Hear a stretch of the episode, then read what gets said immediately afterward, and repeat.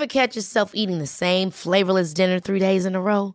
Dreaming of something better? Well, HelloFresh is your guilt-free dream come true, baby. It's me, Kiki Palmer. Let's wake up those taste buds with hot, juicy pecan-crusted chicken or garlic butter shrimp scampi. Mm. Hello Fresh. Stop dreaming of all the delicious possibilities and dig in at HelloFresh.com. Let's get this dinner party started. Cool fact a crocodile can't stick out its tongue. Also, you can get health insurance for a month or just under a year in some states. United Healthcare short term insurance plans, underwritten by Golden Rule Insurance Company, offer flexible, budget friendly coverage for you. Learn more at uh1.com. Hey, it's Ryan Reynolds, and I'm here with Keith, co star of my upcoming film, If, only in theaters, May 17th. Do you want to tell people the big news?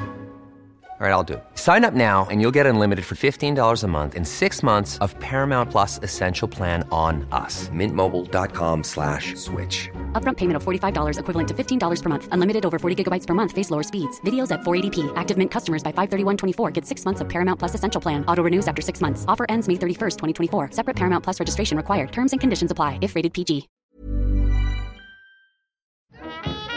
Bienvenue sur le podcast du raisin et des papilles, le podcast qui vous parle du vin et de l'art de vivre en Alsace.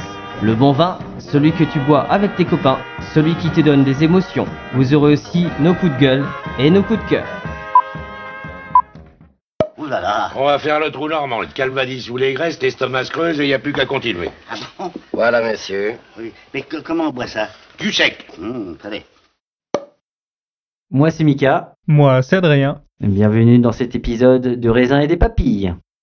Bienvenue dans cet épisode du raisin et des papilles. Il fait froid, on est en plein hiver, c'est pour ça qu'aujourd'hui je vous propose un épisode un peu plus solaire. Je suis au centre de l'Alsace, pas loin de Célestat.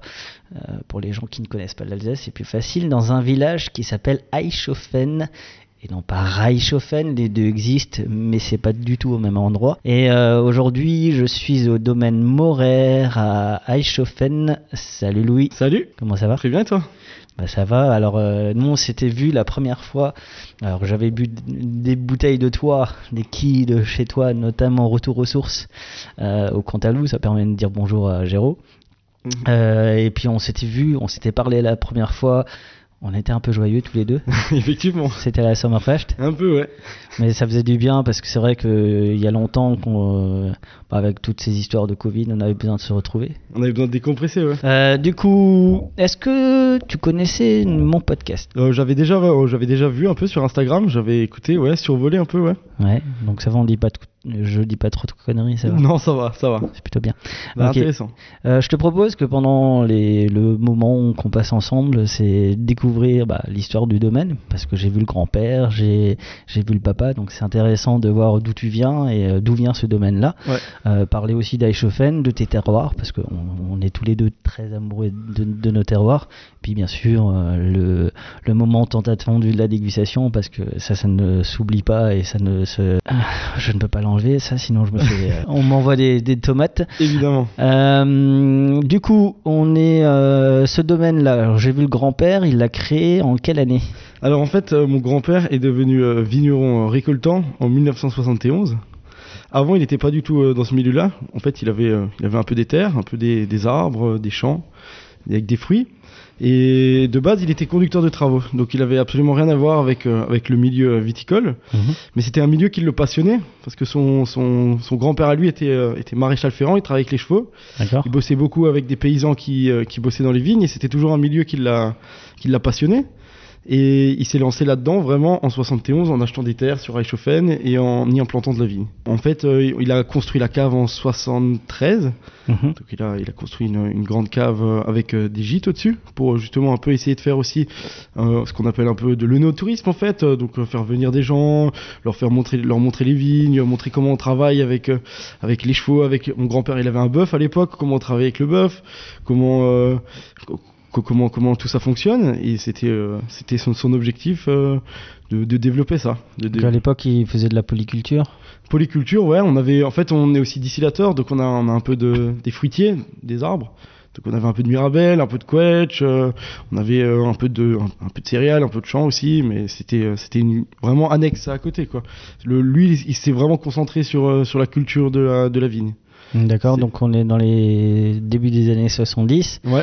Euh, il a travaillé combien de temps sur le domaine? Ouais, il a travaillé. Bah, il, il y a, Il y a tu- encore, Tu, oui. tu l'as vu avant. Oui, il, est, oui. il est encore. euh. Il est encore là à, à farfouiller la cave bien, et, faut- et faut à goûter les vins. Et... Faut en profiter. Il fait encore de l'agneau, ça Il fait encore d'agneau. Bah, on a distillé encore il y a, il y a deux jours, donc euh, ouais, ouais. Va falloir goûter ça. Ah bah avec plaisir, avec plaisir. Bon, peut-être pas celle qu'on vient de distiller, elle est encore Non, un peu forte, va- mais. Bon, bah, sinon, je chantais la Marseillaise, quoi. que Exactement. dans le podcast, ça passerait bien. Non, du coup, il, il a, mon, mon père a repris à peu près euh, dans les années euh, 95 le, le domaine et dans les années 2000, il a commencé à plus utiliser de produits euh, systémiques, produits de synthèse, parce que déjà en fait euh, c'était euh, par par conviction, parce que il avait plus envie d'utiliser ce genre de produits et aussi parce qu'en fait ça lui faisait du mal à lui. Il, il supportait pas l'utilisation de ces produits quand il traitait, il était toujours toujours malade, des plaques, etc. Et en fait il sentait que c'était vraiment pas bon pour l'humain et encore moins bon pour, pour, pour la nature. Et alors il a décidé de plus utiliser de produits systémiques et on s'est fait certifier en 2007 En bio. en bio. D'accord. Voilà. Donc depuis 2007 en bio. Et depuis 2000 on n'utilise plus de produits de synthèse. D'accord. Donc euh, vraiment, c'est le retour à la nature, retour aux sources. Voilà, de ressources. ouais. C'est c'est un peu ça. Moi je suis arrivé euh, sur le domaine en 2016. En Mhm. fait, Euh, j'étais à Roufac aussi. Après j'ai travaillé pendant euh, deux ans chez euh, Lucas Riffel à Mittelbergheim, qui m'a un peu euh, initié euh, à, la, à la culture des vins nature, vu que lui il vinifiait déjà des rouges en nature. Je trouve euh, que c'était vraiment excellent ce qu'il ce fait, vraiment. Et ça, Le Riffel est une belle maison. c'est une très très belle maison. Et euh, Lucas est quelqu'un d'adorable, il m'a un peu pris sous son aile et expliqué, euh, enfin, expliqué le- le- le- les, les ficelles du métier. Et moi, quand je suis arrivé euh, sur le domaine en 2016, je suis allé voir mon père, je lui ai dit, écoute, euh, moi, c'est ce style de vin que, j'aurais envie de, faire. Mon père, très ouvert d'esprit, hein, m'a dit, aucun problème, Louis, je te file euh, ces deux parcelles, ces deux tonneaux, et ta carte blanche, tu fais ce que tu veux. Et c'est comme ça que ça a un peu commencé. Donc au début, en 2016, j'avais le, le, le Riesling Lieu-dit-Lerchenberg, le Gewürztraminer l'étrange orange en macération et le Pinot Noir. Et voilà, j'ai commencé avec une surface d'à peu près 1 hectare 5 en 2016 et petit à petit, j'ai un peu gratté du terrain et, et aujourd'hui, j'ai à peu près 4 hectares voilà, du domaine. Parce que le domaine, il a 20 hectares en tout. 16 hectares. 16 hectares. Donc euh, toi, t'en as pris 4. Ouais.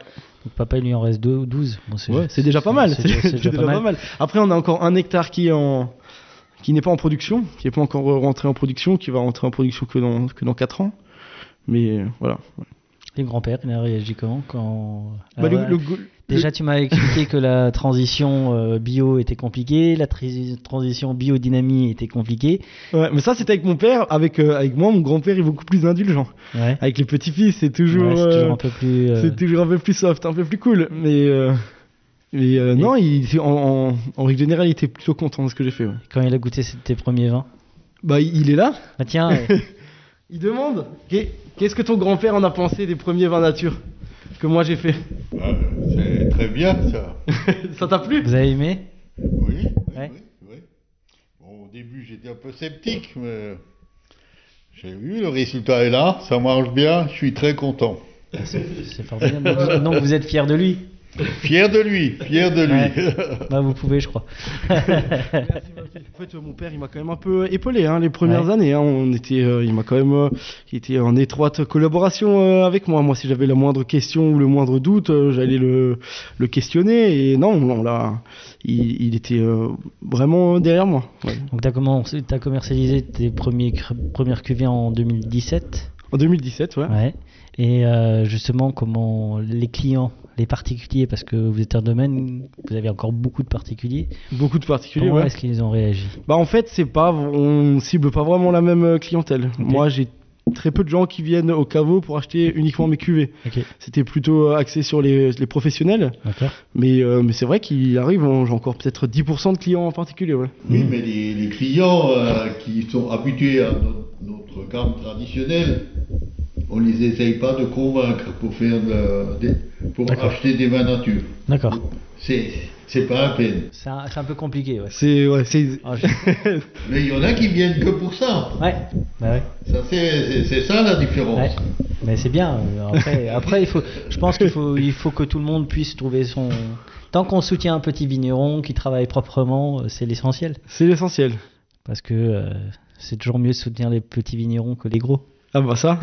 ça c'est moi qui le dis.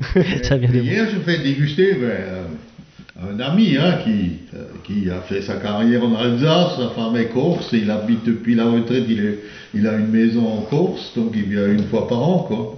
Et euh, à l'époque, on lui a envoyé tous- tous les ans euh, du, du vin en Corse, quoi, Ouais. parce qu'il avait un copain qui, qui était directeur de la Saïta en Corse. Ouais. Donc ils pouvaient s'organiser euh, au niveau du transport. Nous, on envoyait la palette à Marseille et lui, il s'occupait du reste. D'accord.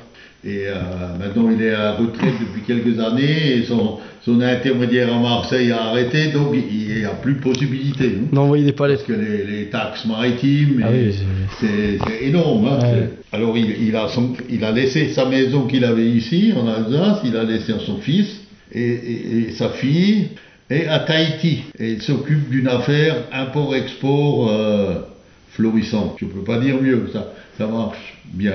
Donc ils se sont retrouvés tous en Alsace, la fille est venue de Tahiti, là, il, il reste là. Et, euh, mais ça, c'est un ami, hein, un client euh, fidèle De longue date. De longue date, Ouais. ouais. de longue date. Et puis, euh, je lui ai hier, je lui ai fait un peu goûter. Mais va. Et alors? Mais je l'avais encore essayé, hein, mais bon. euh, Il connaissait pas quoi les vins nature. non, il connaissait pas. Mais, euh, il était quand même un peu, euh, Un peu surpris. un peu surpris, oui. C'est pas tout à fait les vins qui- À quoi il s'attendait qu'il va acheter, quoi. Voilà. Mais quelque part, le vin nature, c'est un retour aux sources, hein, parce que euh, Bah ouais, c'est euh, c'est Vincent Grosse qui, qui, m- qui m'expliquait que son, son père, euh, bah, il faisait de la macération sans savoir que c'était de la macération. Euh, dans les années 60-70, voilà, ils, ils vendangeaient, ils vont laisser ça dans la cour et forcément... Et bah, ça faisait un phénomène de micro-macération déjà la- dans la benne, ouais. Le cheval, tu penses? Le cheval Ouais. Bah, pas pour l'instant. Ouais. Honnêtement, pas pour l'instant. hein. Je... C'est euh, quand même une, charge de travail euh, énorme. On a quand même une surface de, de 16 hectares. Ouais. On est euh, pile le nombre d'ouvriers qu'il faut. On a déjà pas mal de boulot même en, en faisant du tracteur. Après, la pratique, c'est une pratique vraiment intéressante et qualitative. J'avais fait des stages chez Antoine Kreidenweiss. Ouais. On avait passé des après-midi à travailler avec le cheval. Mhm. C'était très instructif et c'est vrai que qualitativement, le boulot était, euh, était exceptionnel, hein, vraiment.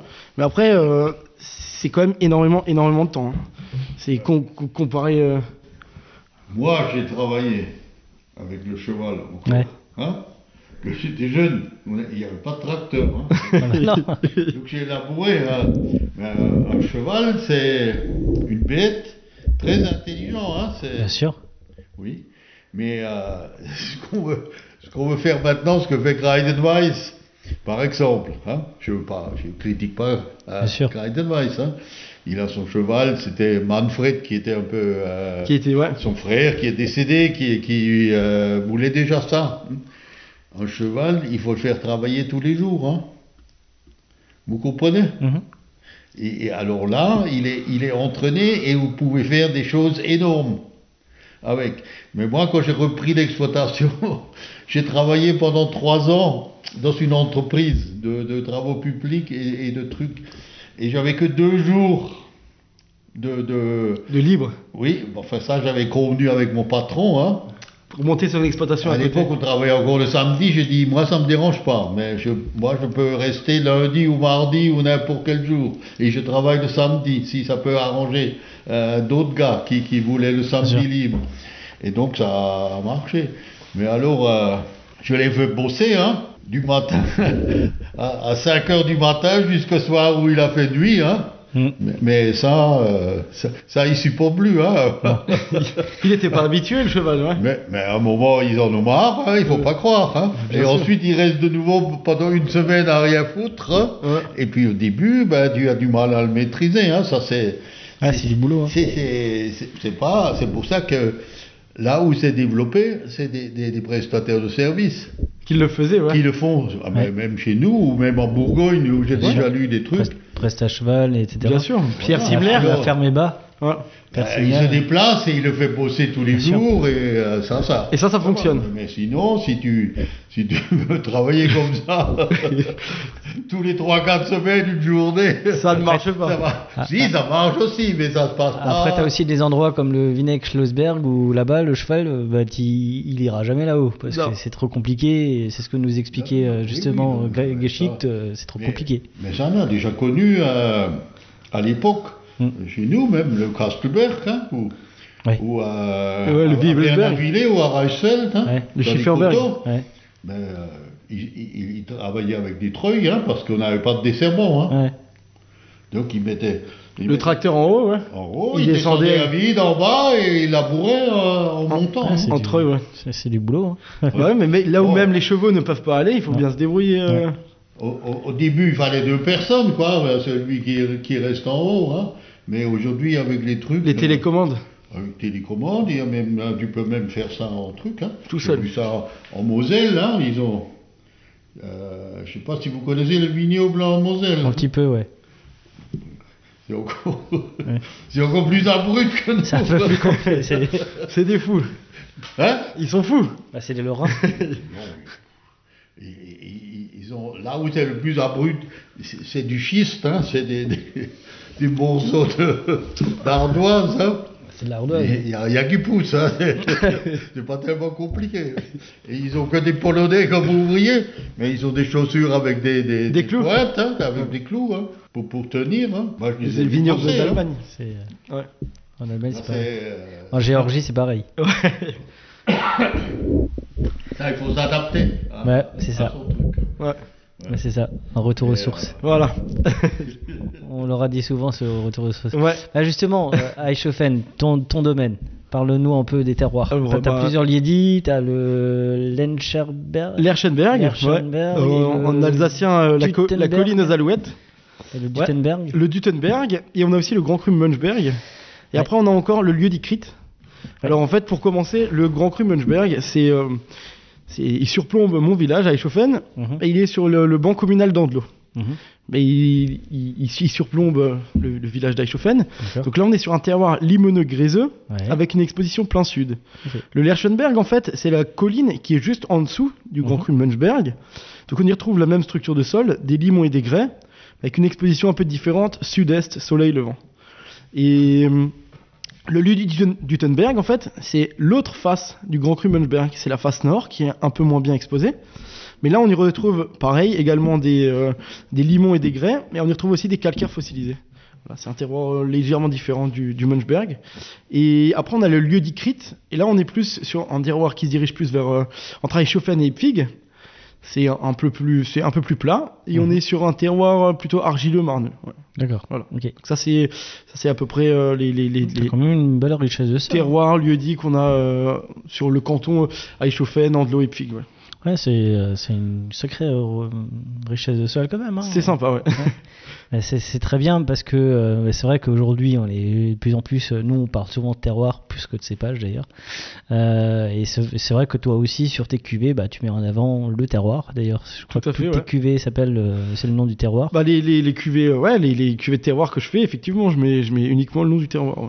J'aime bien mettre que le terroir en avant. n'apparaît quasiment pas. Bah, C'est sur la contre-étiquette, sur ouais, sur la contre-étiquette, quand même, pour être un peu clairvoyant avec le client, mais, mais sinon, ouais, je vais plus essayer de mettre le, le terroir en avant. hein. Du coup, qu'est-ce qui est la carte d'identité du d'un vin? C'est le cépage ou c'est le terroir? C'est le- l'ensemble des deux. L'ensemble des deux y y il y a des cépages qui font nettement mieux ressortir le terroir que d'autres. Et ça, c'est important de savoir euh, quel cépage mettre sur quel terroir. C'est euh, c'est- d'ailleurs, enfin, c'est aussi pour ça qu'on a qu'on a qu'une seule partie des, des cépages qu'on a le droit d'utiliser en grand cru, parce qu'il y en a qui qui savent mieux faire ressortir l'expression du terroir que d'autres. Et t'as bourlingué un petit peu euh, avant de. Parce que t'étais euh, chez Riffel, mais est-ce que t'as voyagé un petit peu? Est-ce que t'as vu d'autres J'ai pas eu l'occasion de, de voyager. Après, j'ai travaillé chez un peu d'autres vignerons à côté le week-end, par-ci par-là, en Alsace. Mais euh, bon, j'ai déjà un peu euh, visité, on va dire. Voilà, j'ai pas vraiment travaillé, mais j'ai un peu visité un peu euh, belle partie de la France, de la Corse, le sud de la France et la Loire. Enfin, je suis allé quand même visiter des, des terroirs, mais j'ai pas. Parce que c'est vrai que t'as repris pris le domaine à 21 ans. Ouais. Comme, Enfin, non, non, à, à- à 19 ans. à 19 ans, ouais, encore plus jeune, encore plus jeune que Théo. ouais, à 19 ans, ouais. Ouais, c'est Ouais. ça, mais t'as pas eu aussi cette. Euh, t'as- pas pris de haut un peu au début parce que ben, 19 ans, t'es quand même un peu jeune et on est en France, on n'aime pas trop. Ah bah, enfin, on m'a- sûrement pris des hauts, mais après il faut, faut savoir euh, ce que, ce que, ce- faut être sûr de ton. mais t'étais convaincu faut être depuis, sûr de ton depuis coup. que t'es tout petit, tu voulais faire. euh, Bah moi, je, je- c'est clair que je voulais, je voulais travailler dans le vin. Ça, c'est, ça, c'était même pas une question à poser. Depuis que, depuis que je suis petit, je baigne un peu là-dedans aussi. depuis que j'avais la- l'âge d'a- d'atteindre le premier fil dans les vignes, j'avais un sécateur en main pour filer un coup de main avant de manger. Enfin, voilà, c'est, un, métier qui m'a toujours, euh, qui m'a toujours passionné. J'avais toujours envie d'aller là-dedans. Après, je me suis ax- axé euh, plutôt vers les vins sans intrants, nature. Mais, euh, mais, mais j'avais toujours envie de, de bosser là-dedans, quoi. Ça toujours. Et à part le vin, t'as des passions? Ouais, bien sûr. Ouais. Tu aimes faire quoi? Moi, j'aime bien faire du vélo, de la moto. euh, j'aime bien faire du, du- du parapente avec, avec mes parents. euh, Enfin, ouais, j'aime bien faire. Ouais, t'es un, t'es un amoureux de la nature, toi. Ouais, j'aime bien, ouais. Ok. Et euh, bah, on va revenir un petit peu dans les vignes. Est-ce que euh, t'es en biodynamie? Biodynamie, ouais. Euh, je vais être certifié sur les 4 hectares euh, à partir de cette année. D'accord. Voilà. On en a un peu, ouais, on a un peu, de- on a un peu d'arbres en bordure de terrain, mais nous, ce qu'on travaille, c'est c'est pas vraiment de l'agroforesterie, on peut pas appeler ça comme ça, mais on, travaille beaucoup sur les semis, nous. Chaque année, on, on sème des cultures intermédiaires dans les vignes, euh, donc des légumes, euh, des céréales, euh, de la veste, euh, des, des, des pois, des carottes sauvages, etc. Mhm. Du seigle, de l'orge. euh, ça, c'est vraiment pour, enrayer ce, ce côté un peu monoculture, vraiment. Et en même temps, ça apporte énormément au sol, en fait. C'est euh, ni- niveau pénétration de l'eau, le système racinaire, il aide l'eau à pénétrer. Quand on coupe ça, après, ça fait aussi de, l'humus, des micro-organismes. En fait, il y a, que du bon à, ne pas avoir de la monoculture. Après, euh, nous, j'essaye de laisser le plus possible les bosquets, les fourrés en, bordure de terrain. J'essaye de, les laisser au maximum. S'il y a des arbres, surtout pas les couper. Mais ouais, je pense que. Moi, ce que je fais, c'est pas vraiment de l'agroforesterie, mais, mais j'essaye de- d'enrayer un peu la ouais, monoculture quand même. ouais. En tout cas, il y a le respect du sol. Il y Voilà, ouais. voilà, n'y a pas de. Bah, je sème d'un côté et je travaille le sol Ouais. sur l'autre. ouais. Il n'y a pas d'intervention, il n'y a pas de produits chimiques, il n'y a pas Non. de... Aïe Non, non. Alors la tête là, Non, non, non, visage, non, non, c'est- mais de toute façon, je, sais très bien qu'en général, quand, quand, quand, quand je suis quelque part, c'est que on, est à peu près sûr du, du coup, mais c'est vrai que euh, c'est très très bien de le préciser. Euh, on n'a jamais eu de problème de transparence avec les vignerons, donc Ah euh, on peut poser des questions et je pense qu'il n'y a jamais de mauvaises questions. C'est vrai que euh, on a aussi l'habitude des, euh, euh, des Albertus ou des Schlegel où chez eux tu peux faire un cache-cache dans les vignes, c'est assez drôle parce qu'on te retrouve pas. Tu, tu rends souvent en visite à des copains pour goûter ce qu'ils font, ça t'arrive? Ouais, ça m'arrive. Ouais. Ouais. Ouais, ouais. C'est quoi le dernier C'est qui le dernier que t'as goûté euh, le dernier que j'ai goûté, ça doit être euh, Kleitnecht. Ouais. Ouais. Euh, chez Jules. Chez Jules Ouais. Ouais, c'est- c'est c'est pas mal aussi. C'est ouais, c'est pas mal. Et Excellent même. faut que, faut que j'arrive à arriver sur Mittelbergheim aussi, un, un de ces quatre. C'est très bien. Bah, Mittelbergheim, euh, là, t'as Ah ouais, t'as- du pain sur la planche. je peux parce dormir, a- je peux là-bas. Il y a, y, a, y a de grands vignerons là-bas. J'emmène j'emmène au camping. En plus, il y a un beau- salon euh, tous les ans. Euh, tu fais quelques salons, toi? Ça, ouais, ça m'arrive. Si on Ouais. m'invite, je viens. Si on t'invite, tu viens. Non, mais ouais, ça m'arrive. Ouais. Parce que là, en 2021, t'as fait Sommerfest. Summerfest, ouais. Après, j'ai fait euh, euh, le salon naturisme à, Ouais. à, Mont- à Montreuil, Ok. chez l'ami Thierry. Ok. Et j'étais censé participer à la Div. Mhm. L'année dernière, euh, ça a été annulé. Et cette année, euh, ça a été décalé. Mhm. Donc, euh, on va voir si, si ça va être maintenu, espérons-le. Euh, On espère. Voilà. Euh, bah écoute, euh, je te propose qu'on va passer à la dégustation. Avec grand plaisir. Alors là, alors on va dire les choses. hein, on avait déjà commencé. Euh, bah, en fait, on a commencé avec deux créments. Le premier, c'était de toi. C'était un crément donc que tu Et- laisses trois ans sur latte, c'est ça? Extra brut, ouais, tout à fait. Voilà, de 2017. Récolte 2017, dégorgé en 2020. Ok. Et avec les cépages, même si. En cépage, en termes de, de cépage, on est sur 70% Pinot Blanc, Pinot Auxerrois, mhm. 20% de Riesling et 10% de Pinot Noir. Alors un crément d'une belle vivacité, une belle fraîcheur, Voilà. ma petite pointe, ma petite pointe d'oxydation que j'aime beaucoup et euh, qui, qui donne une belle caractéristique du vin. Et du coup, le, le crément du papa, euh, qui est euh, en méthode traditionnelle, je crois bien. Ouais, on Oui. est en bio, euh, bio avec les pratiques Ouais. biodynamiques, mais euh, c'est euh, vinifié un peu plus euh, tradi, ouais, donc Ouais. euh, le- légèrement, Mais légèrement qui laisse deux ans sur latte, c'est ça? Légèrement filtré, ouais, mais c'est quand même laissé deux ans sur latte. ouais. Et en termes d'encépagement, on est pareil que, pareil que moi. Parfait. Ben, C'est en fait cette année là, en 2022, mhm. hein, nous sommes en 2022, je vais, je vais, euh, je vais introduire du euh, chardonnay. J'ai planté une parcelle il y a 4 ans, et là cette année elle rentre en production. Donc euh, dans mes cuvées, à partir de 2022, en crément Louis Mourer, il y aura du chardonnay dedans. Bah tiens, je vais te poser la question Haroun. Tu connais la question Haroun? La Tu question? Haroun? Haroun Haroun. Ouais. Haroun, c'est un jeu- c'est le jeune afghan qu'on a Ouais, ouais, je, je le connais, je le connais. et qui est un amoureux des, euh, des cépages oubliés. Et euh, de temps en temps, je pose euh, la question parce que c'est un de ces combats qu'il veut mener. Euh, je trouve ça toujours assez drôle qu'un jeune réfugié euh, veuille se, battre pour les cépages oubliés. Je pense que ça va, ça va de pair. Euh, Qu'est-ce que tu en penses, toi, si un, un jour de planter des cépages, ce qu'on appelle des cépages interdits, oubliés, résistants Non, mais en fait, ça peut être, ça peut être intéressant. Et ça, c'est aussi un- une certaine forme de, retour aux sources. Des cépages qu'on a oubliés. Après, si on les a oubliés, des fois, il y avait des bonnes raisons qu'on les ait oubliés. Mais il y a des cépages euh, où il y a vraiment, euh, enfin, il y a- vraiment du potentiel, hein, vraiment.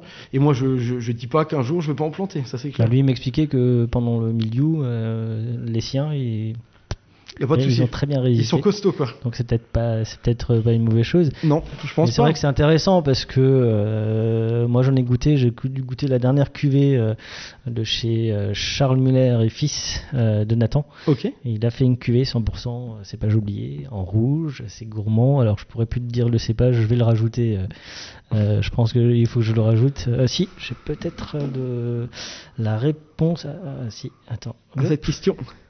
Ouais, parce que c'est alors c'est le, le- le nom est un peu compliqué, euh, mais j'ai vu que l'onosphère l'avait mis en avant et il le propose au vert.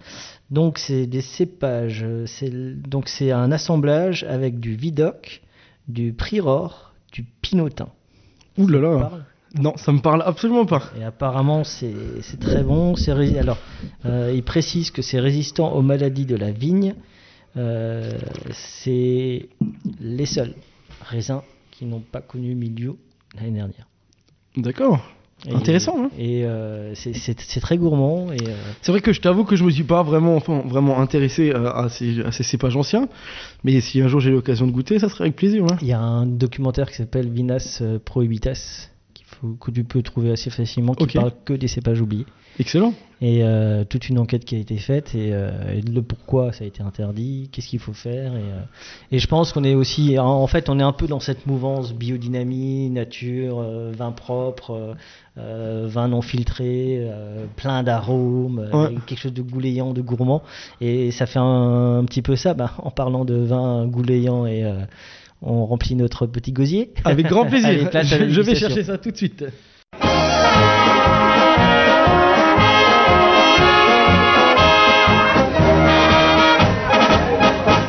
American time, les bateaux, American time. Pure souche, c'est une euh, cuvée d'assemblage de type euh, Edelsviker en fait. Ouais, alors, euh, tu peux juste expliquer ce que c'était historiquement les Delsviker Ouais, les Edelsviker en fait, bah, en fait nous en Alsace on travaille principalement sur des monocépages, c'est-à-dire que une, une parcelle de, de, de- de Pinot Gris va être destinée à l'élaboration d'une cuvée de Pinot Gris. On n'est pas comme les autres régions où on assemble plusieurs cépages pour faire euh, des cuvées d'assemblage. En fait, euh, traditionnellement c'est la seule cuvée d'assemblage qu'on a en Alsace, les Edelsviker. Donc euh, le- la base, c'est souvent une base de sylvaner. Et après, on mettait un peu tous les cépages alsaciens. Et ça, c'est à la guise euh, du vigneron. Chaque, vigneron a sa recette de son propre Edelsviker en fonction des terroirs qu'il a, euh, des cépages plus ou moins aromatiques. Et, et ouais, c'était vraiment le, le, le, le- le vin de soif, en fait. Le vin, ça, parce que dans les bistrots, c'est le vin le, pas le- très cher. le vin au litre, au Ouais. litre que Ouais. tout le monde buvait un peu avec Ouais. euh, les le Sylvaner, un vin facile à boire, sans prise de tête, mais qui était toujours euh, un plaisir convivial. Voilà. Et c'est vrai que moi j'ai j'ai, euh, j'avais j'ai connu la période et vicaires pas bons. et c'est vrai que ces derniers temps, bah, j'en ai goûté quelques-uns. Je suis de chez Vincent Gros, je suis chez Ya- Yann Durman que j'ai goûté à Noël pour euh, avec une paella, c'est Excellent. c'est top, c'est topissime. Euh, je crois même que le Tutti Frutti de chez Lynn Love, c'était un Edes Vicaire. Je veux pas dire de conneries, mais Ça, je, ne saurais pas te dire. Euh, mais euh, je trouve que ce retour du, de l'Edes Vicaire en mode mode moderne et un peu plus buvable qu'avant, c'est c'est plutôt une bonne chose. Et euh, je crois que le tien, c'est tous tes cépages, sauf le pinot noir et le muscat, Tout à fait. et euh, tous les, enfin une grosse partie des, euh, des terroirs. C'est une base, en fait, ouais, c'est euh, une base de Sylvaner, et après on a un peu une multitude de terroirs, en fait. Le Gewürztraminer, il va être issu du lieu du Crit, par exemple. Le Riesling, ça sera un petit peu de Riesling du, du Lerchenberg. On aura encore un peu de Pinot Gris, c'est une, une petite partie du Dutenberg, ce que je pas entièrement. Enfin, il y a une multitude de terroirs et une multitude de cépages dedans. ouais. Et c'est vrai que le tien, il est, euh, moi j'aime beaucoup parce que il est, il est vif, il est, il est intense, il y a une belle fraîcheur, il y a même, un- même un petit gras, mais même le côté, côté floral du Gewürz, je suppose, ouais, qui Tout est à fait. euh, qu'on sent bien en fin de bouche. euh, euh, voilà, une, une belle aromatique, alors avec une couleur bah, bien, un peu citronnée. Moi j'aime beaucoup, mais euh, c'est vrai que c'est un, ça c'est le, le vin de copain, tu vois, quand, quand les gens ne sont pas très vin nature, je pense que c'est celui qui met tout le monde d'accord. c'est un vin, ouais, exactement, en fait. C'est très un, facile. un vin très facile à appréhender. En fait, on n'a pas besoin d'avoir de notion de, terroir. euh, de- de- on n'a pas besoin de, connaître vraiment en fait euh, le- les multitudes de terroirs qu'on a en Alsace pour, pour apprécier ce vin. Voilà, c'est il y, a- il y a des vins euh, qui sont plus durs à appréhender parce qu'il y a ces notions de terroir, il y a cette Ouais, et puis- notion de minéralité, de salinité derrière que tout le monde Mm. est, pas- est pas forcément pas forcément apte à appréhender quoi. Il y a des gens qui, qui, qui comprennent, euh, qui, qui ont une moins grande compréhension du vin que les autres, mais, mais en réalité c'est c'est un vin facile à boire et pas prise de tête. Belle Voilà. sali- salivation. Non, moi j'aime beaucoup. C'est merci. Je trouve ça très très très très simple. Alors, on va passer au deuxième vin. Alors ça c'est un Telliodi qui est le Lerchenberg. Je l'ai bien dit cette fois-ci, pas comme avant. Tu l'as bien dit cette fois-ci. C'est 2019, hein, je crois. 2019, tout à fait. Bon, on est sur un Riesling. euh, on a l'acidité, le citron au nez, ça on l'a, l'agrume. Encore une belle fois, une belle robe, bien citronnée. Euh, c'est quoi ce petit bonhomme noir? Le petit bonhomme que tu vois sur les, le petit bonhomme avec la casquette là à chaque fois, ben c'est c'est censé me représenter. C'est toi? Voilà. Et pourquoi? Pourquoi donc, Parce que t'es fier d'être alsacien, ça. euh, Déjà. Oh, moi et- aussi. Non, en fait, je, pour, pour les étiquettes, quand on avait, Merci on de avait- t'as des- on avait un peu étudié ça. Et non, en fait, il fallait, on voulait essayer de retrouver toujours une trame, Alors, quelque chose qui marque un peu et que Lerchenberg, tu es souvent la tête dans les nuages? Lerchenberg? Non, même pas forcément, mais je sais pas, j'aimais bien, j'aimais bien l'idée de Couché dans les nuages. de regarder ça, de, de regarder mon bien terroir. regarder de haut? Voilà, regarder mon terroir, ouais. Fierté du terroir. Voilà, exactement. Vous voyez, voilà pourquoi, euh, juste ça. Voilà pourquoi on, on boit du vin nature, c'est qu'on ressent le terroir. On sent, on sent cette caresse, mais aussi cette vivacité, la, la- la salivation. alors, pour ceux qui font de la dégustation géosensorielle, la salivation, elle est vraiment du côté de la langue. Euh, vous avez les glandes en, en bas qui, qui font vraiment saliver. Et, et en général, quand un vin fait saliver, c'est que c'est plutôt bon signe, c'est que vous savez que vous avez passé un bon moment. J'ai rarement passé général. mauvais mo- mo- moments.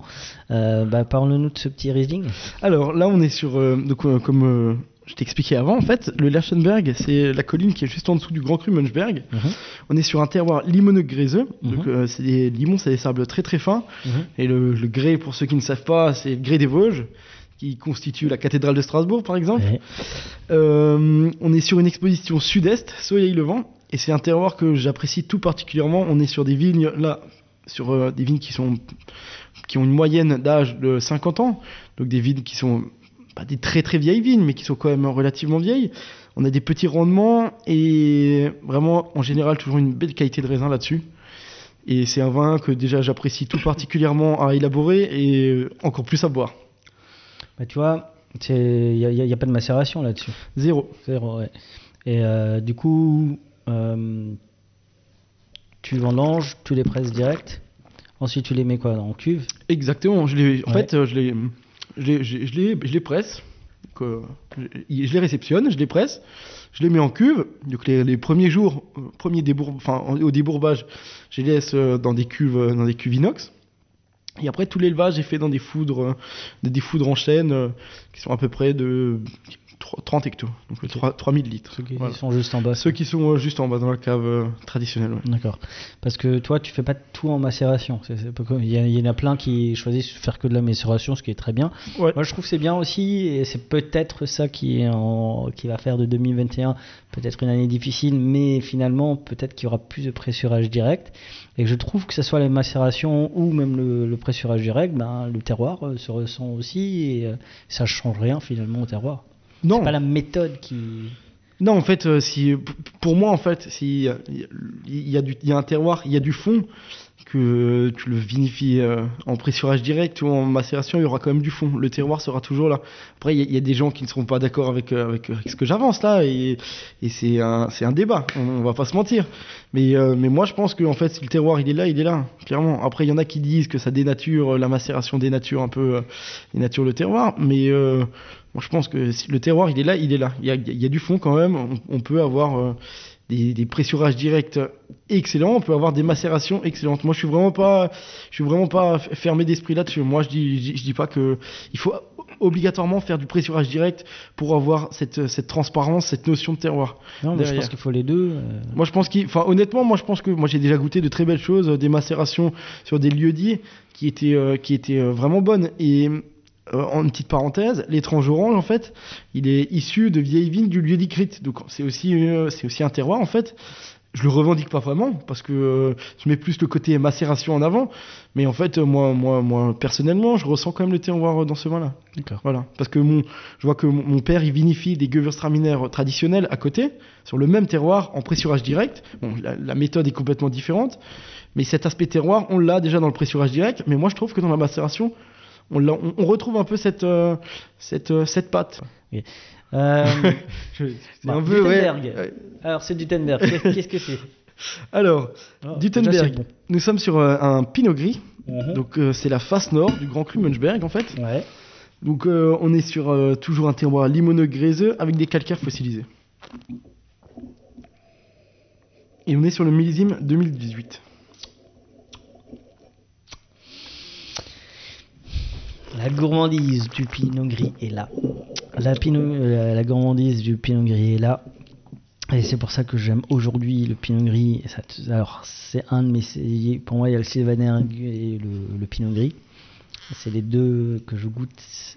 euh, même si je les enregistre pas toujours, il faut que je les goûte. Euh, je suis encore une fois épaté du. On garde le côté bien présent du bien rond. Il est, c'est, vraiment une caresse. Et en fait, c'est, un peu une caractéristique de tes vins. C'est un peu comme euh, chez euh, chez on va voir le côté salin. Toi, c'est le côté un peu caresse, un peu. Ouais, il y a- il y, a de la tendresse dans tes vins. En fait, c'est après, après ça va ça va un peu avec le personnage. c'est parce que je suis tendre comme bonhomme. Ouais, c'est, c'est pas- c'est ça. Euh, c'est- t'es pas un bourru, mais, euh, mais ouais, moi je trouve ça, je trouve ça très bon. Encore une fois, on a cette vivacité, on a cette harmonie de d'arômes. Ce... Alors, euh, qu'est-ce qu'apporte le, le limon? En fait, euh, le côté euh, vraiment euh, limoneux gréseux, on aura euh, une texture en bouche beaucoup plus horizontale en fait. Mhm. C'est tout ce qui est tout ce qui est sur schiste, c'est vraiment beaucoup plus vertical. L'acidité, ouais, plus plus plus tranchant, plus alors que là, on aura quelque chose d'un- de plus de plus onctueux en bouche, de plus horizontal, de plus. euh, Donc sur, sur la caresse, euh, c'est, c'est pas mal. c'est c'est assez, assez bien, c'est assez bien résumé. ouais. Le schiste, c'est plutôt la fessée. et- Et voilà. Non, mais en fait, le, le schiste, moi, c'est des terroirs que j'apprécie euh, énormément. Ouais. Énormément, si, euh, si je pourrais en avoir. Oui, je pense qu'il y en a plein qui voudraient. je, je- pense que voilà. Euh, je suis pas le seul dans cette, dans cette situation, mais, euh, mais en fait, euh, c'est deux styles de vin complètement différents. Et Et c'est ça qui fait la force de l'Alsace, c'est cette diversité de. comme les brasseurs, hein, faites des collabs. hein. Il Moi, je pense que je pense que ce serait pas une mauvaise chose d'avoir euh, une cuvée euh, comme ça qui est une collab entre deux vignerons. Ça serait, ça serait. bah, finalement, les, si les brasseries y arrivent, pourquoi les vignerons n'y arrivent pas? Ce serait une nouvelle forme de viticulture, mais, Ouais. mais pourquoi pas? Le pinot gris, ça reste un cépage noble quand même. Donc, euh, j'ai pas vraiment cette sensation parce que le pinot gris, en fait, on le voit sur plusieurs grands crus. Donc, on a pinot gris, Riesling, pinot gris, Gewürztraminer. Euh, Muscat, Sylvaner en exception, quoi. Mais euh, et en fait, euh, moi, je trouve que le, Sylvaner, c'est vraiment un, cépage extraordinaire. Extraordinaire. On arrive à voir, avec même avec même avec les, les aléas climatiques qu'on a ces dernières années, des fois des, des- des- des étés très chauds, on arrive encore à avoir des degrés, euh, des degrés alcooliques plutôt bas avec de belles acidités. Et ça, je trouve que c'est ce qui manque un peu des fois quand, quand on a des, années euh, très solaires, on, on monte vite à des degrés alcooliques très hauts. Et pour, euh, et pour la fraîcheur, des fois, c'est pas, c'est pas vraiment. euh, C'est un cépage qui vieillit bien. Du coup, Géraud, Géraud et ses Magnum. J'ai vu ce Magnum sur, euh, son, bah, sur sa cave à vin et je ne l'ai pas goûté. Ah. Et je trouve que déjà l'étiquette me plaît beaucoup. Qu'est-ce que c'est que cet étrange orange? Alors, cette étrange orange, c'est une, c'est euh, une des trois cuvées euh, qui, euh, dont j'ai commencé à vinifier. Euh, j'avais, j'ai toujours été intrigué moi par, par ces Gewürztraminer et ces Pinot Gris de macération. J'avais déjà goûté chez plusieurs euh, vi- vignerons du coin euh, qui étaient vraiment excellentes. Et je me suis dit que en fait, euh, si eux ils y arrivaient, pourquoi moi j'y arriverais pas. Et, en fait que j'ai quand même un, beau terroir pour le Gewürztraminer. Et je me suis dit j'ai vraiment les cartes en main pour, pour, pour réussir quelque chose de, de bien. Et c'est comme ça que je me suis, je me suis lancé. Je me suis dit, euh, allez, c'est parti. On... Il est sur le lieu d'écrit, hein, c'est ça? Ouais, sur le lieu d'écrit, ouais. Et je me suis dit, euh, on va, on va essayer une, une légère macération. Au début, c'était une, euh, vraiment une petite macération de 11-12 jours. Mhm. Et euh, moi, je reste toujours sur le maximum euh, 15 jours. Enfin, après, je, je me, je me forme, je me formalise pas parce que c'est vraiment au feeling. C'est vraiment, euh, il y, a- il y a une année, on va faire que, que 11 jours de macération, une année 10 jours et une année 14. Tu vois, il faut vraiment faire euh, au, au feeling. Il faut goûter, il faut regarder. Enfin, c'est, c'est, euh, il n'y a pas de règle absolue euh, vraiment pour, euh, pour le nombre de jours de macération. Mais, euh, mais en fait, c'était toujours, ça m'a toujours intrigué ces, ces blancs de macération. Apprécié beaucoup et je me suis dit, ben allez, vas-y, lance-toi et essaye quoi. Et alors au début, c'était c'était un peu une cuvée, ouais, une cuvée qui m'a fait, qui m'a fait un peu connaître. Allez, lance-toi, fais-nous fais, fais-nous le goûter. allez, c'est parti.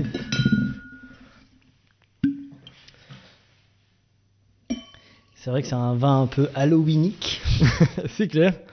Ça marche bien avec Halloween, ça. Une, une des dernières bouteilles en plus de 2020.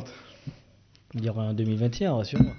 Il y en aura en 2021. Hmm. Un peu moins. mais- Oui, je m'en doute. on, ne dira pas pourquoi. hein. C'est comme le Covid, il y a des sujets dont on ne parle plus. Bon, ouais. Voilà. Alors encore une fois, on a cet aromatique qui est présent du Gewürztraminer. hein, il est là. hein. De toute façon, euh, on peut le macérer. Le, côté floral ne partira jamais. C'est alors, faut vraiment le trafiquer pour. euh, et là, c'est c'est simple.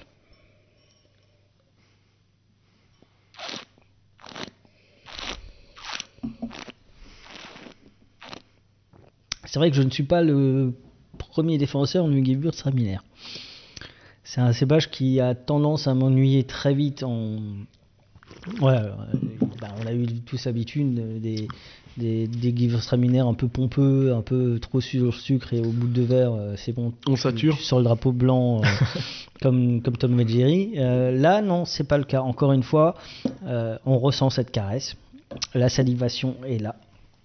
Euh, je trouve qu'il y a une, même une petite onctuosité, c'est c'est très très très très très sympa. Limon, Euh, non, c'est des argiles et des C'est marnes. des argiles Ouais. Des marnes, C'est plutôt euh, argileux là-bas. ouais. plutôt argilé. Non, mais c'est voilà, c'est encore une fois, c'est un vin qui raconte quelque chose, qui vous raconte une histoire, une histoire d'un terroir, d'un cépage. Les deux finalement font partie de la carte d'identité. hein, c'est le nom et le prénom. euh, C'est ça. Bah, ça, c'est. C'est aussi du. Euh, je pense que la macération, ça lui donne quand même cette. euh, cette Ouais, en fait, ça lui donne une structure tannique, en fait, Mm. comme, un, comme, comme un vin rouge. Mm.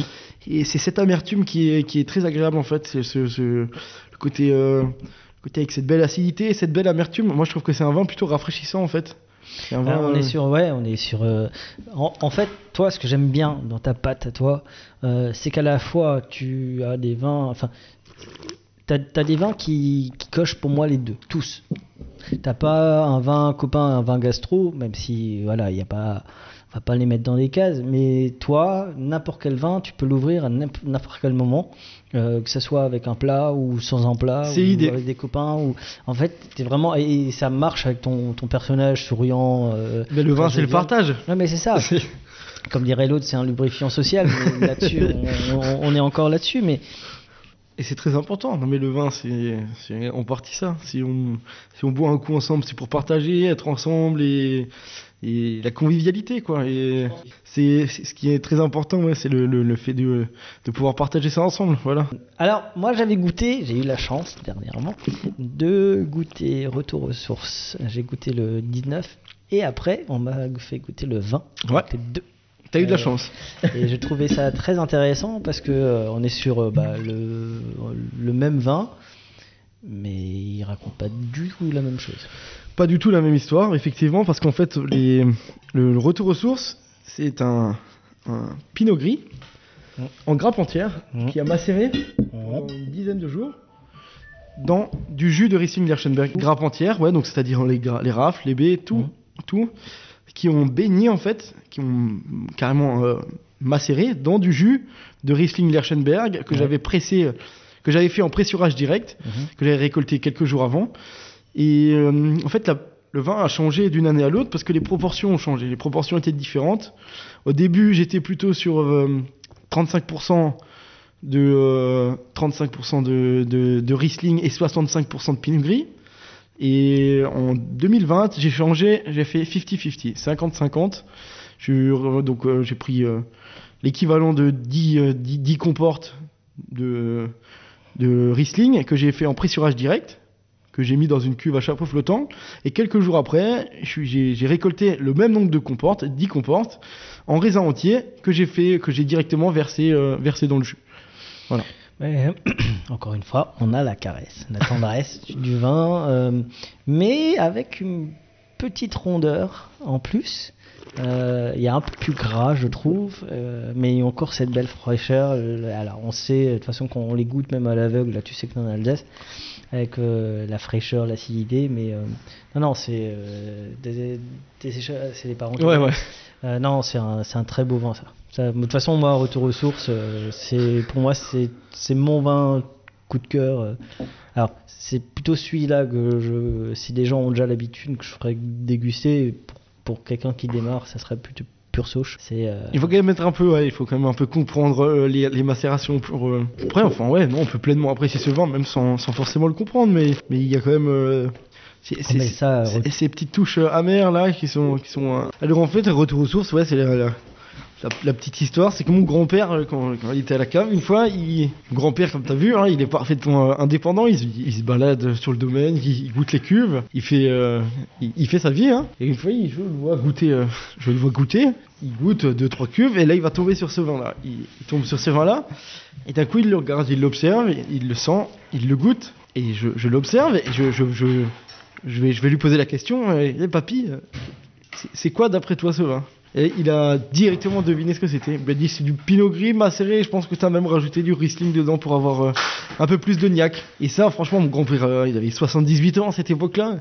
J'étais assez étonné qu'il connaissait ce type de vin-là. Et alors, je, lui demande, papy, euh, comment ça se fait que, que, tu, tu connaisses, quoi?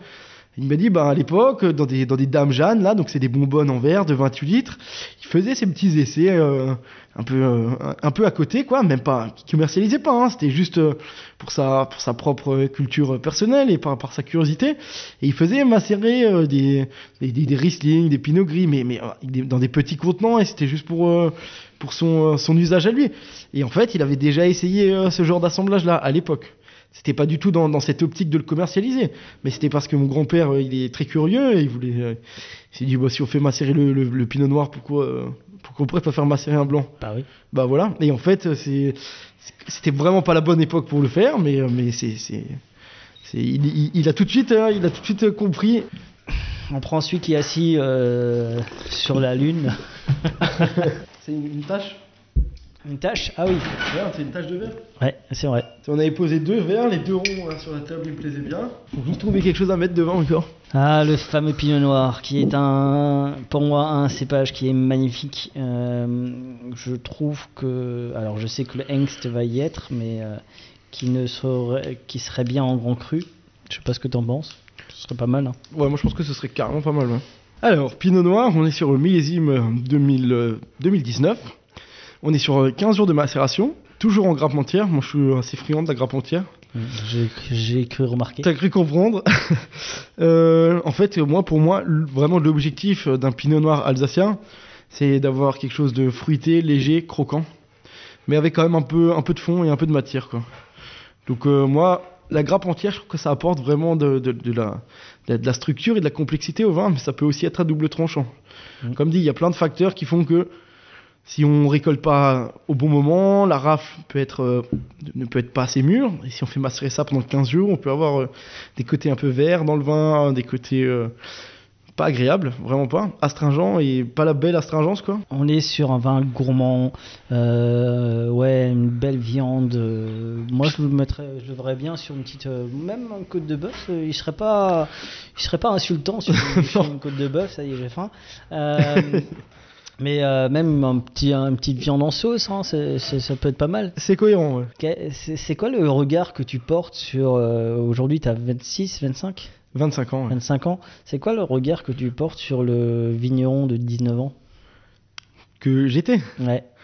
Ben, euh, je pense- je- je- je- je- c'est c'est assez, assez compliqué comme question ça. hein. Je sais. Le, le regard que je porte sur moi-même quand j'étais jeune, je sais pas, en fait, euh, j'ai j'ai un peu merdé parce que j'ai pas éno- gardé énormément de mes premières cuvées. C'était c'était, euh, la, la folie. J'étais tellement content d'avoir pu vinifier mes trois cuvées que que tous les week-ends il y avait des potes à la maison et, on a j'ai pas j'ai pas vraiment stocké beaucoup de mes cuvées. Mon père a stocké quelques caisses parce que lui il est il est plus sérieux que moi. Merci papa. Et merci papa. Et on en a, on en a, on en a goûté. Il y en a encore euh, il y, a, il y a- il y a- il y a un mois ou deux, 2016. Et franchement, je trouve que ça, ça, ça tenait encore la route et que même, euh, même euh, si c'était quand même, euh, enfin, j'ai, en fait, j'avais la chance d'avoir un beau terroir derrière. Alors pour vinifier, c'est nettement plus simple quand tu as des, des beaux terroirs. Et j'ai aussi eu la chance, moi, de récupérer des vignes qui étaient en bio, biodynamie, déjà depuis, euh, de- depuis une quinzaine, vingtaine d'années. Et en fait, j'ai eu la, moi je me rends compte vraiment que j'ai eu la chance d'avoir une matière première extraordinaire.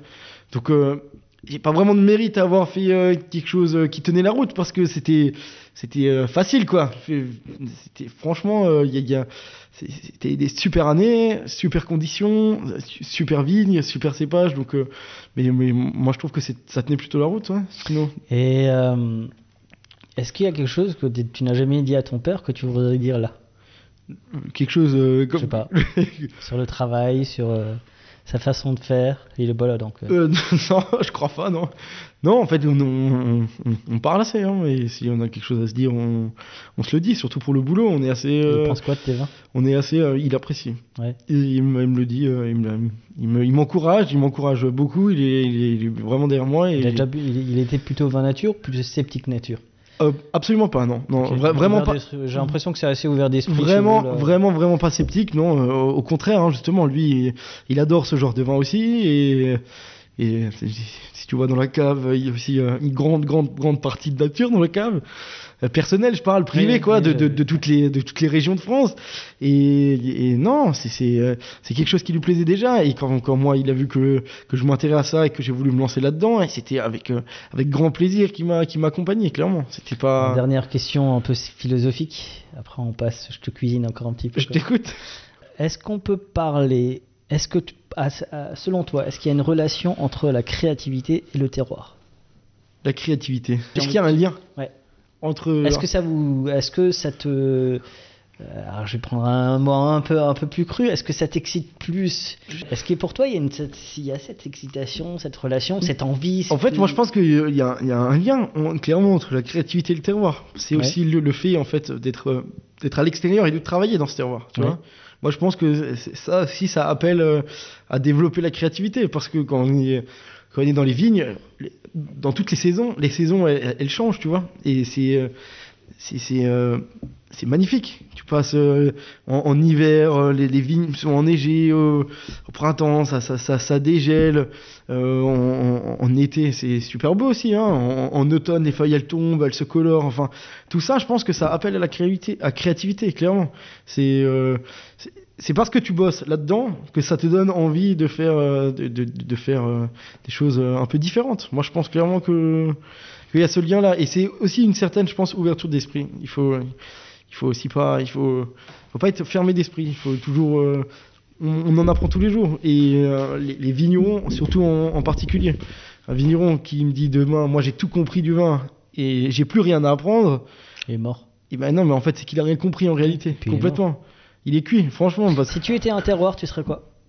j'étais en terroir, je serais quoi Euh, Si je, je pourrais, euh, je peux choisir n'importe quel terroir. N'importe quel terroir. Du Castelberg, Ok. Euh, si tu étais un cépage, du Riesling. si tu devais être un vigneron hors Alsace, tu serais quoi? Tu serais qui? Euh, moi, j'aurais franchement un vi- vignoble que, que j'adore, j'adore énormément, c'est le Jura.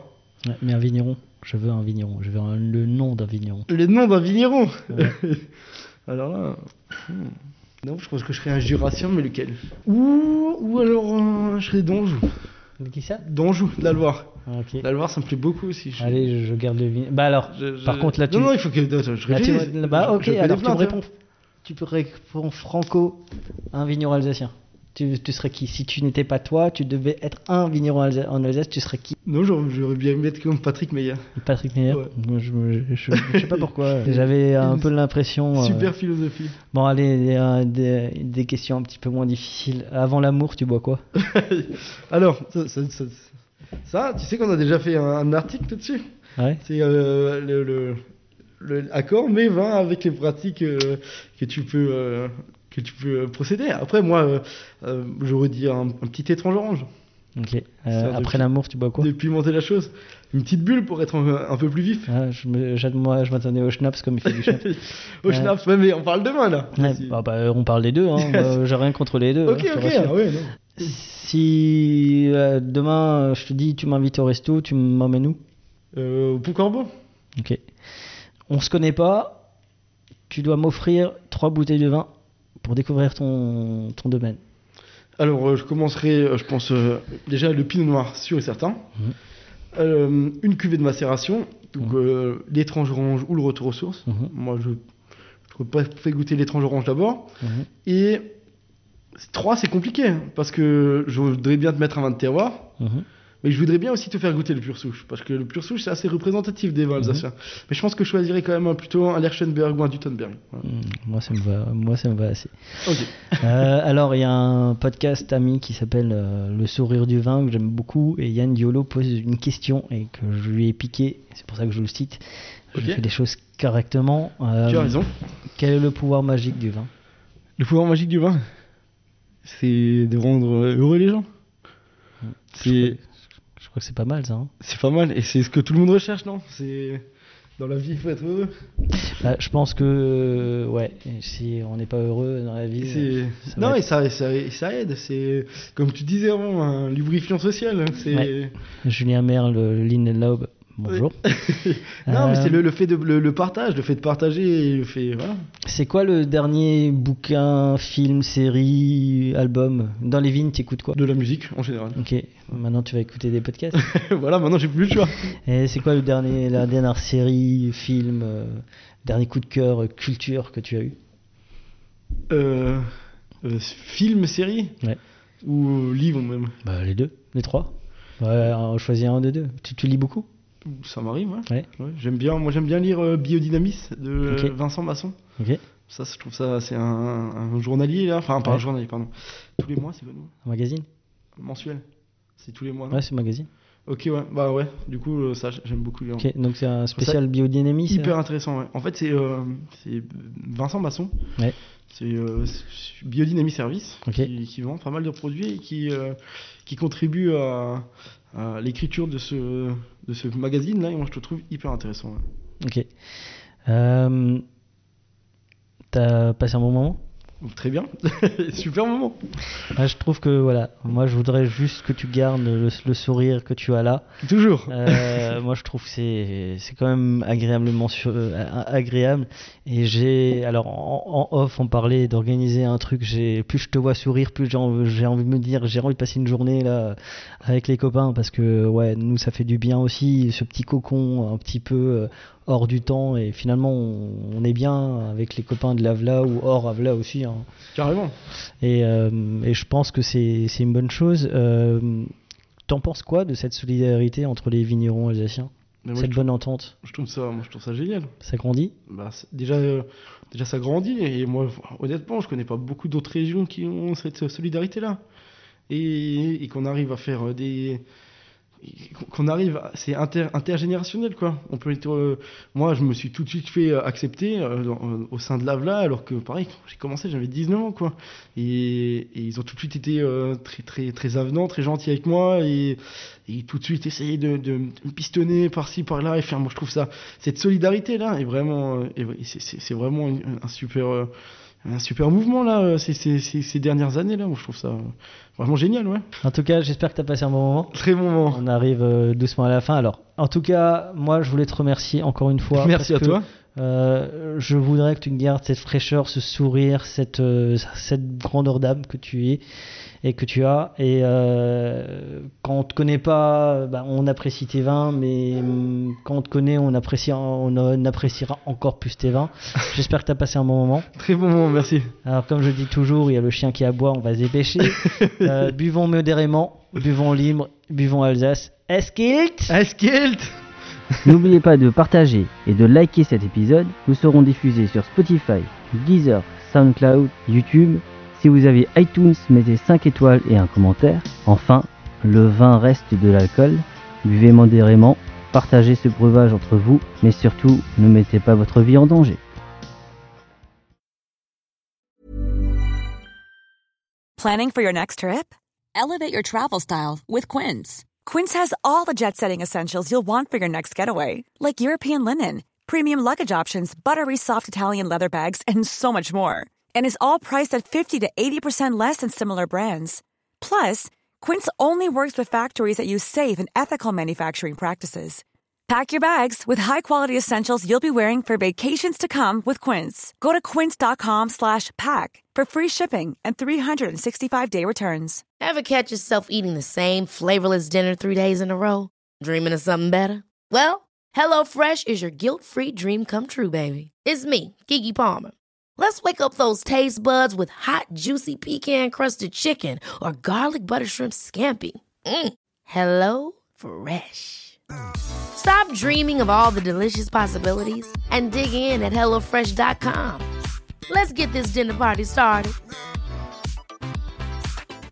Mom deserves the best, and there's no better place to shop for Mother's Day than Whole Foods Market. They're your destination for unbeatable savings, from premium gifts to show-stopping flowers and irresistible desserts. Start by saving 33% with Prime on all body care and candles. Then get a 15-stem bunch of tulips for just $9.99 each with Prime. Round out Mom's menu with festive rosé, irresistible berry chantilly cake, and more special treats. Come celebrate Mother's Day at Whole Foods Market.